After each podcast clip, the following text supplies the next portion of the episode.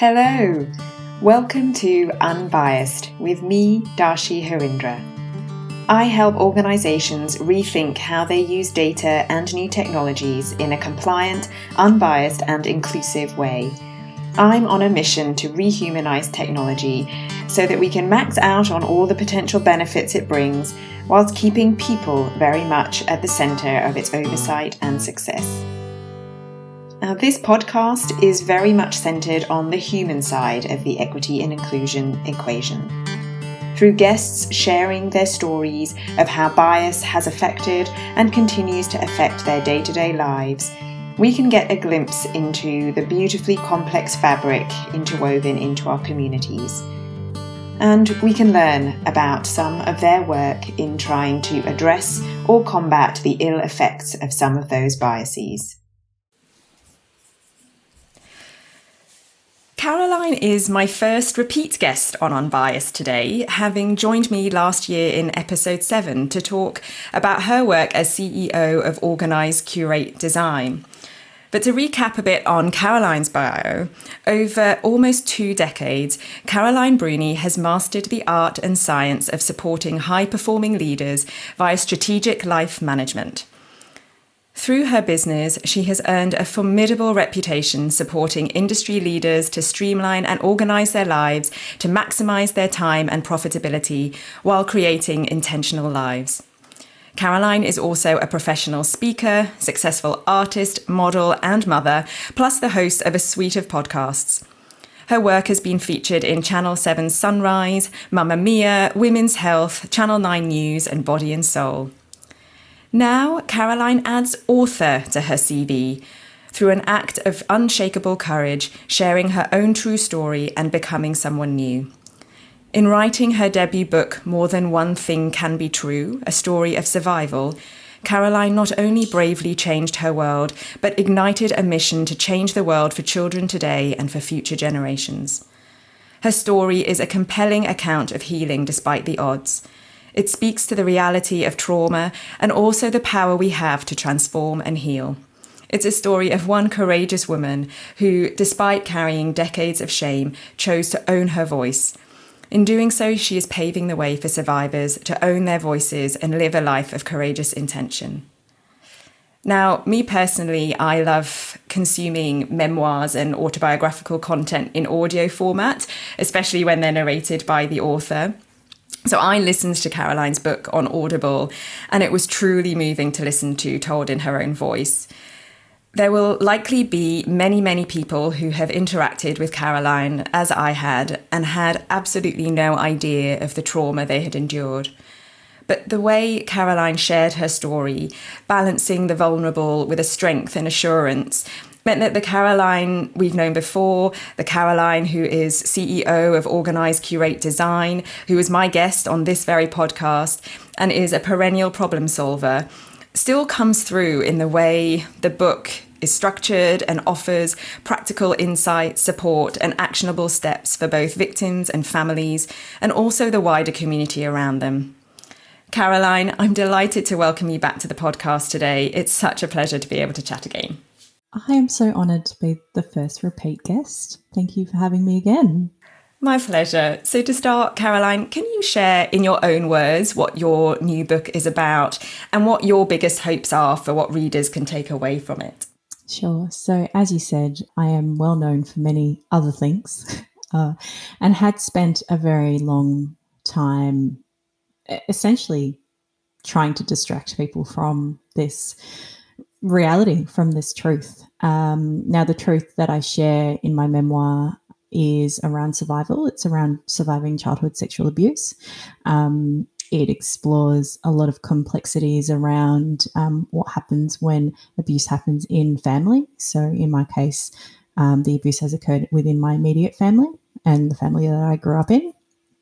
And then it unpacks what can happen if those um, those truths are hidden and hidden from the rest of the world, but sometimes from others, even in our own families. So that is just a very small part of the story. Um, I'm a thinker and a problem solver, so there's definitely elements of the memoir that are insights and research and, and things that I've looked into along my healing journey that I wanted to ensure that I shared so others, be it survivors, victims, whatever they identify as, and and supporters around them um, can gain from that. So I have had a few people. I had had a few people say, "Oh, memoir? You're not old enough to write a memoir." and I went, "Yep, if you only knew, if you only knew everything I had survived up until this point in my life, and maybe I'll write another one later on. Yeah, I think we we sort of got to claim back or, or reframe that term memoir these days mm. because people just have such rich lives and stories, mm. and there'll be a point in time where a particular one is is ripe to come out and be shared in its way, and it's it's no longer the realm of the 80 plus somethings that have lived lived several years um, when actually a lot can happen in a few years i have to say i i really loved the title that idea that more than one thing can be true mm. it's actually a penny that took a long time to drop for me personally uh, particularly when navigating familiar relationships and perhaps that part of me that fe- often feels a need to rationalize everything into a set of facts and circumstances with a particular outcome that must be true for anyone else that has been living through the same um, scenario. But of course, that doesn't take into account the human condition, that perceptions are formed based on so many factors, both personal and environmental, so that they can be felt so differently, even by two people that might be um, living through the same set of circumstances. For me, I have aging to thank, and I have the likes of Brene Brown to thank for breaking down difficult emotions, in, in particular, shame. Mm. And this is something that I think you do really well through the book and the way that you share your story. So I'm interested to know, Caroline, how you came to put pen to paper after keeping your story to yourself for so long. Mm. Was it purely personal, or were there things that you were seeing or experiencing in the environment around you that made it feel like the time was right for you? Well, it was definitely a bit of both. Uh, I don't think you can venture down a path like writing a memoir, be it about the best time of your life or some of the most tragic and heartbreaking, traumatic parts of your life without it being about you. Uh, so there was definitely a, a, healing that was happening and a, a journey of healing and discovering that was happening whilst I was writing. There were definitely moments throughout the writing process where I wrote about things that I don't even, I, I probably hadn't even thought about or shared for since the moment in time, um, be it good or bad things uh, funny memories from teenage years and and and then you know traumatic moments in time. So there was definitely that element that I wanted to take the, the time to process and, and writing is my form of meditation. So there was definitely a point where I was writing just to write and I kept saying to my writing coach that I didn't even know if I was going to publish and she kept laughing and saying, Okay, no problems, knowing that the the type of person I am, it was unlikely that this wouldn't see, you know, this kind of format or some kind of publishing of some way, or self publishing in some way. Um, but the environment is also important. So we have seen over, you know, recent years around Me Too the Me Too movement. Now, obviously, for those that have explored the Me Too move- movement further, they'll know that it has existed way before the hashtag. Um, but the hashtag has brought it to light, and we've seen the fallout of that in our society, or the reclaiming of voices and stories, and and shame and accountability being put back in the hands of the people that need to hold them, um, be it being the perpetrators. So there was definitely a lot happening around me and had been happening over years where I had seen just what was happening in the world. And and I thought well wait I have a very significant story to add to this chorus of stories. And and if I share this how much impact can that have on the people around me? And and what is surprising and and always seems to be surprising it's it's the strangers that I've never met before. So um, yeah, so it was definitely a bit of both. What was really interesting as well is some of the things that I was writing about were happening in real time. So there were mentions of maybe uh, when I mentioned family counseling or sharing things with close family members. Um, and even there's a chapter around uh, the concept of a tsunami. A lot of that was happening kind of, or had happened maybe only two or three months before I put pen to paper. So that in itself is is quite significant, and a lot of people probably haven't even realised that when they look at the timeline because the book doesn't read from zero to where we are today. Um, it jumps around a bit in, in regards to timeline. Uh, so some people may have even just not even picked up on the fact that some of the things I wrote about were happening in 2021 as I was writing. So thankful for for the fact that you have shared that and seeing even when I look at look through reviews and things like that, it's clear that it's resonated with the people and, and I hope that's that goes some way to making all of that that work and reliving some of those things pay off, Caroline. Mm.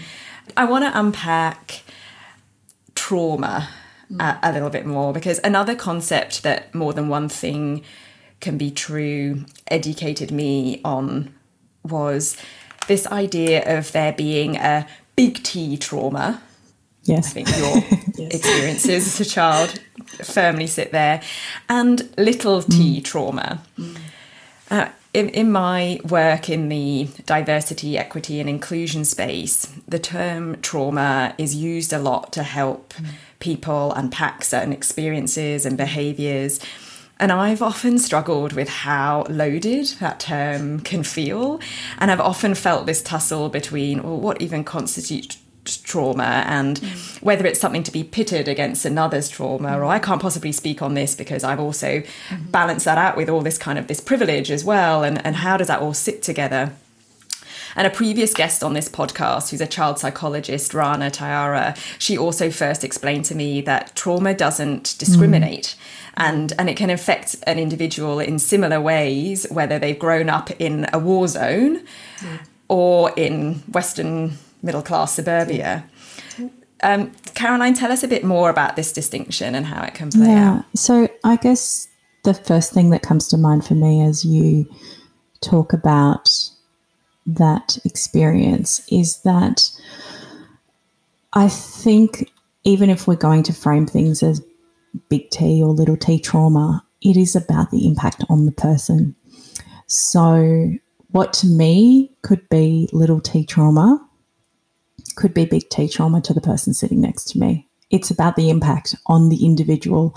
And I think in our lived experience as human beings, we have to remember that we all experience things differently. And there is not a one size fits all for anything. Uh, and I think that's where we get it really, really wrong.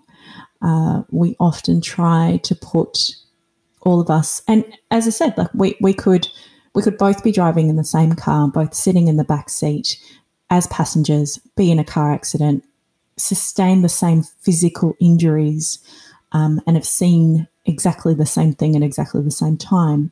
But we know that that can't be exactly the same. You know, you're sitting on the left, I'm sitting on the right. You were looking out the window, I was looking at my phone. Those intricate little details, and also our lived experience to that point. So, you know, had you been in a car accident before? Had I? Do I have any other health concerns? So on and so forth. Um, as you can just see, just in that example, the ripple effect of the impact of the trauma, and I'm talking about physical trauma in that way, um, or a traumatic event, um, we can already see how it's different for each individual. So I think that's the start of that um, understanding is that even though we do have this terminology around big T and little t trauma, which I don't think a lot of people have actually heard before, I I definitely um, I hadn't heard of that until and when I did, I was like major light bulb moment for me. But the the way that I explain it in the book is around um, how that you know things impact us as individuals and me scolding my children for bouncing a ball in the house could be classed as little t trauma in the sense that they just kind of go, oh, mum's not much fun and all she does is yell about balls in the house. But it also depends on how I communicate with them. So if I was the kind of parent that constantly yelled and berated them and put them down and belittled them and and diminished their self-worth and and just at that point in time where I chose to berate them about bouncing a ball in the house that could tip over to the big T trauma because it could really change their sense of self, their sense of confidence and identity and, and whatever else. So though there is some real like there's some obvious ones like we talk about and I, I, use the example of myself, like childhood sexual abuse at, at such a young age, yes, definitely sits in the space for me as big T trauma. Um, and I think also when you put things on a scale, so I've had things, other things happen to me in my life, but unfortunately, when you have a big T trauma incident on that scale, it throws the scale a bit. So something that may not be, uh, may, may upset someone quite considerably to me isn't even a blip on the radar because I've experienced something to a different extreme. So that's kind of how the concept works. Um, but I think it would be dangerous for us to try to apply it as a scale and as a one size fits all because, as I said, I think we all experience things differently in our lived experience. I think it was certainly something that really hit me. And as you've, you've talked about it, just now is really looking at it from the perspective of the mm. impact mm. it has on someone which in some ways when you play that back you think well then should we you know is there a place for the for that distinction and does that you know sometimes that can sort i suppose sort of mar things but it's a it's such a call to action for deep mm. empathy because with everything we do and how we interact, and particularly with children, is so relational. It's really hard sometimes to extract yourself from the equation mm-hmm. um, and just sit in the space of a victim in this in this scenario. But in particularly, I think with uh, how you interact and listen to others, but in particular children, there's there's a there's a lot in that. And, and really, you know, and a 30 minute conversation is never going to do the complexity and many dimensions of this topic justice. But I did want to ask for your view on how important you think it is for people to just lean into that real complexity of situations more rather than oversimplify just in order to get our heads around something quickly because these things are just they're just really big and really difficult mm. and and sometimes we need our brains just need to rationalize it in some way but that's it. From from what i'm hearing from you today that can be problematic. So what's your view on that and how do you think we can go about trying to lean in a little bit more if that's the case? I think the first part of the leaning in is is making sure that the space is really safe. So ensuring that if if someone is sharing with you as a survivor or someone that's vulnerable or whatever the case may be, because we're talking about trauma and trauma can form in so many different ways. If someone is sharing with you and and they are being vulnerable, it's a case of ensuring that their physical, psychological, emotional safety is is first, you know, the first thing on your mind. So, um, being really mindful if if you're approaching that and you're trying to lean into a conversation that the person has to feel safe to continue that conversation. Uh, from that point, it's a case of being very patient and almost making sure that you are paying attention to following their lead. Uh, there's a chapter in the book where I talk about walking beside, um, and as opposed to charging forward or expecting people to carry you, you're there alongside them at their pace um, as their comrade. And I think in this concept of leaning into discussions and leaning into the complexities of more than one thing being true and the people in our lives, um, it's a similar situation. So making sure that we're taking their lead, making sure that we're asking questions, but we're being respectful, uh, and also making sure that we don't jump ahead. So, when it comes to be it for the person, but definitely even for ourselves. So, I have definitely found that, um, and definitely since I released my memoir, people will just reach out and say, Oh, I read your memoir and I want to share this with you. I, actually, they don't even tell me that they're going to share something with me. I often will open a message and just have a share um, there. And, and if I'm not in the right place to respond, to read, to do whatever I, you know, I choose to do with that, I will often just acknowledge and say, I'm not in the right space right now to respond to you. Um, but please know that I have seen your message and I will come back to you um, when I'm in a space where I can provide you with the safety around the words that you've just you know shared with me or the story you've shared with me or so I can lean into that fully or how I need to with boundaries around my own self-care with boundaries around my own triggers and and so on and so forth. And we would be naive to think that even as you know there are people out there in the world that be it genuinely haven't experienced trauma or don't believe that they have. And even they need safety and boundaries around their psychological and emotional safety. So um, being really honest with people and just saying i just need a moment um, and i will come back to you holding true to that um, please don't leave people hanging if they've shared really vulnerable things with you. Acknowledge that that has taken um, you know a lot of strength on their part, but yeah, leaning in and being incredibly honest and truthful and patient with yourself and the other person, and making sure that space is safe because that emotional and psychological safety is so important for all of us.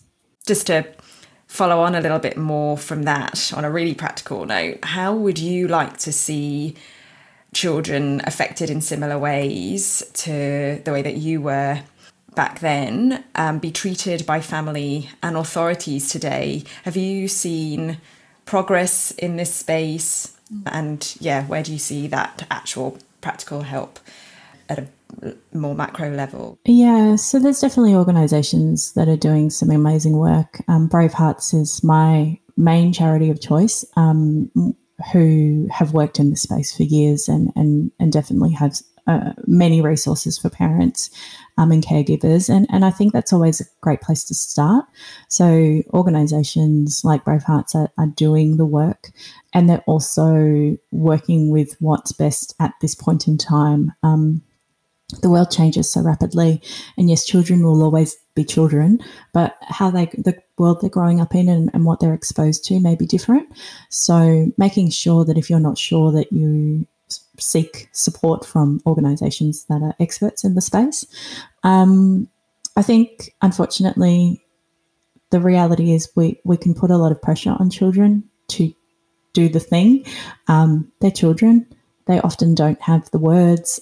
But if we slow down and we tune into their body language, those instincts that we can see, I think even to my children when they were younger and those moments where, you know, they squirm and they don't want to say hello to someone or they, you can tell they're uncomfortable so before we override that as adults and say, oh, you better go shake that person's hand or go say hello or stop fidgeting or whatever we say, um, because we're trying to rein them in as, as the little people that they are, um, take a moment to slow down and just pay attention to what's going on. And it may be nothing, it may be something, um, but the moment we tell children not to really feel into their bodies and the instincts that the physicalities of what comes out of their instincts the moment we chip away at them and you know take their voices away from them because they don't have the capacity to do that. So i think as parents and caregivers we we can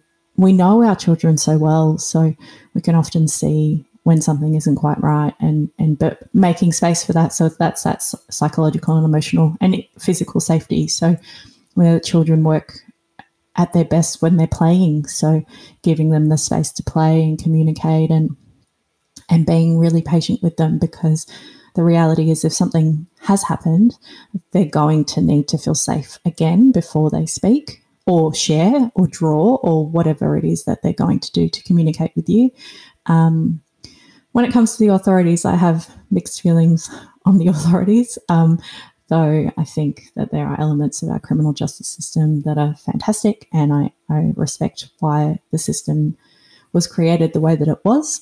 Um, I'm not the biggest fan of the way that we manage um, perpetrators and harm doers in Western society. Uh, I I don't think that that's the way that I, I just don't think it's working. I think that um, we're just creating more people that hurt people. So, you know, we push them out to the sides of our society and we lock them up and we isolate them. We know what isolation does to people. Then we put them around more people that have been harm doers and hope that in X amount of time, which often as a victim or survivor doesn't seem like long enough, um, they're going to come back and they're going to be okay and they're never going to do the bad thing again. But I don't know if you've put a child in timeout as an example, and they might come out and do exactly the same thing right in front of your eyes. So it's it's the same example. It's um, I think the system is outdated. I think there's definitely opportunities for change, but I, I don't know if I'm, I'm, I'm, i will comment on it, but I, I don't have the answers, unfortunately. uh, yeah, again, I I'm not sure in 30 minutes we can solve the, the criminal justice system either. And I, I come from that that background, and I and I totally see your point. In particular, in this area where it's so more often than not, a perpetrator is someone known often a family member i think when you're this is not this is not you know a, a stranger being assaulted mm. down a back alleyway in a street where it's mm. a that that so i'm not i'm not sure uh, how uh, sophisticated a legal uh, and kind of sort of framework is to accommodate for that that right now but i there has to be a place for yeah. it yeah i agree and right now it, we don't have anything else so we work with what we've got. So yeah, it does seem like that in itself poses a big barrier to positive change in in that area. There's no easy way to change tack in this topic, but I'm going to change tack slightly and asking for a friend how did you find the writing process? I know you mentioned that, that you, you spoke about writing just being mm. your form of meditation and being quite mm. quite cathartic, and maybe it helped to start and, and to, to frame your brain in that, oh, I'm not going to publish it, I'm not going to publish it. um, but how have you found that that writing to publish process? And mm. and now that you have that one book under your belt is it you know we, I, I, mentioned it as your debut book and that that in and of itself suggests that there could be more to come. Uh, what are your views on that? Oh, oh it's funny. I if if we had had this conversation in early june i was probably still rocking in a corner going oh my goodness no, I, I, lie. I wasn't doing. I wasn't rocking in a corner. I was probably nervous about the fact that my life story was about to be very, very public. But um, the writing process in itself, I am incredibly fortunate to have worked with Holly from Blue Fifty One Communications. Um, I spoke to a few writing coaches prior to. Actually, for a few years, I had kind of thought about writing a book, um, but I ended up working with Holly, and she was an incredible support and resource and and the the way that she guided me through the process of writing, especially considering I'd never written a book before, um, was was amazing and, and exactly what I personally needed.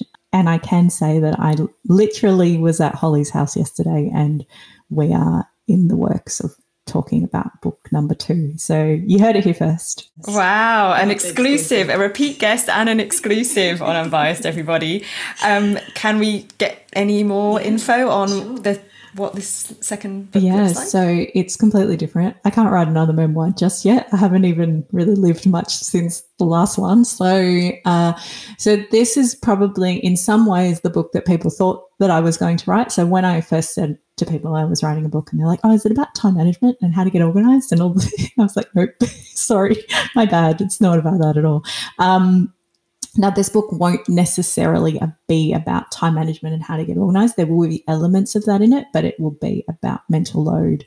So, um, I mentioned to you before before we started recording that I'm about to launch a new podcast soon, um, which will be called the Mental Load Project, and that will form some of you know it will be me in, in brainstorm mode and also providing our community, our organized curate design community and, and, and just the larger community that knows me and my work with some insights on mental load and how it impacts us in the day to day. It's probably the overarching topic that sits above my core business, Organize, Curate, Design. So we do the nitty gritty doing in the business, but I often speak to my clients about what is weighing them down from a mental load perspective. And um, I want to take that topic and I want to broaden it. So I always start with where am I and what am I doing? And I'm a mum of two and I'm a business owner and, and a, the list of things I do is a bit ridiculous. I do lots of things, so I juggle a lot. Um, and that's where my mental load comes in and how I manage that and what I do. But uh, when I think about other parents, what are their format? What is the format of their life? And and then I then broaden that out to what's happening for single parents, what's happening for people with a disability, what's happening for people on the spectrum, what's happening for people that are, um, you know, transgender or non-binary, what's happening for our immigrants, um, what's happening for the First Nations people in our country, they all carry different mental load. They all have a shopping list. They all have laundry. They all have other things. But the reality is, certain immig- um, like some certain um, immigrant groups have a different dynamic with the elderly in their community versus how we have the, com- the connection we have with the elderly in Western countries, so or Western communities. So the mental load is different. And even if we put it like for like, almost going back to what I was saying about trauma, we're not living it exactly the same. Um, I heard this analogy a few times over during the peak of the pandemic of we're not all in the same boat, we're all in the same storm, but some of us are on, you know, a life raft, and some of us are in a, a gorgeous yacht that's got a crew of people.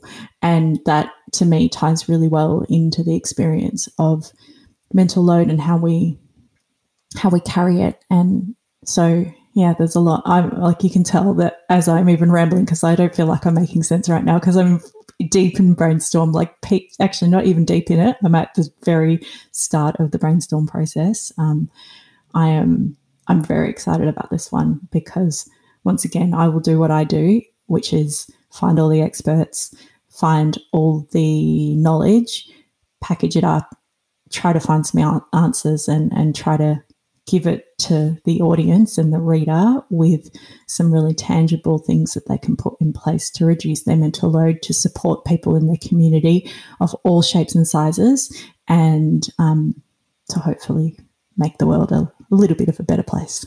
That's a phenomenal teaser, um, Caroline. this is like a little bit more related to what you do because when we last spoke, we spoke about that, I think, and mm. that yes, you're doing that nitty gritty, but what is the core? You know, what are you actually alleviating for your clients? It's mm. it's that that weight of the mental load, and I, and I mentioned to you before we started recording that since we spoke, I have been much more open to outsourcing almost immediately as that that trigger goes in me going why yeah. is this why is this being a blocker? Why caroline voice in your head goes nope. Yeah. So what i see as this real theme from reading your first book and, and hearing about the way you're tackling this idea of mental load is that it will potentially relate to to a reader for whatever circumstance they're in. Mm. but i think really giving opening everyone's eyes to look mm to the left and right of us and around us and understanding the realities for other people a bit or just you know just understanding that the realities will be different for others and keeping that i think those i think really understanding mental load in the community sense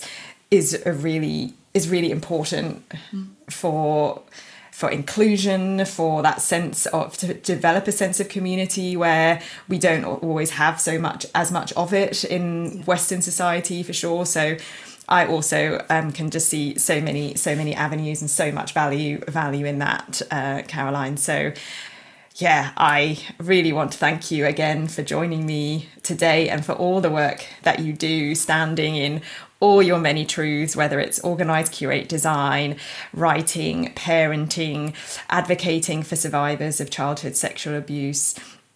I think we've heard today how much I got out of reading it um, personally, and um, also as someone who is very earnest myself. I always want to help, but don't always know how or what to say. And you speaking today um, and really bringing to light something that comes through that you, that you, you spend some time on in the book about walking alongside mm.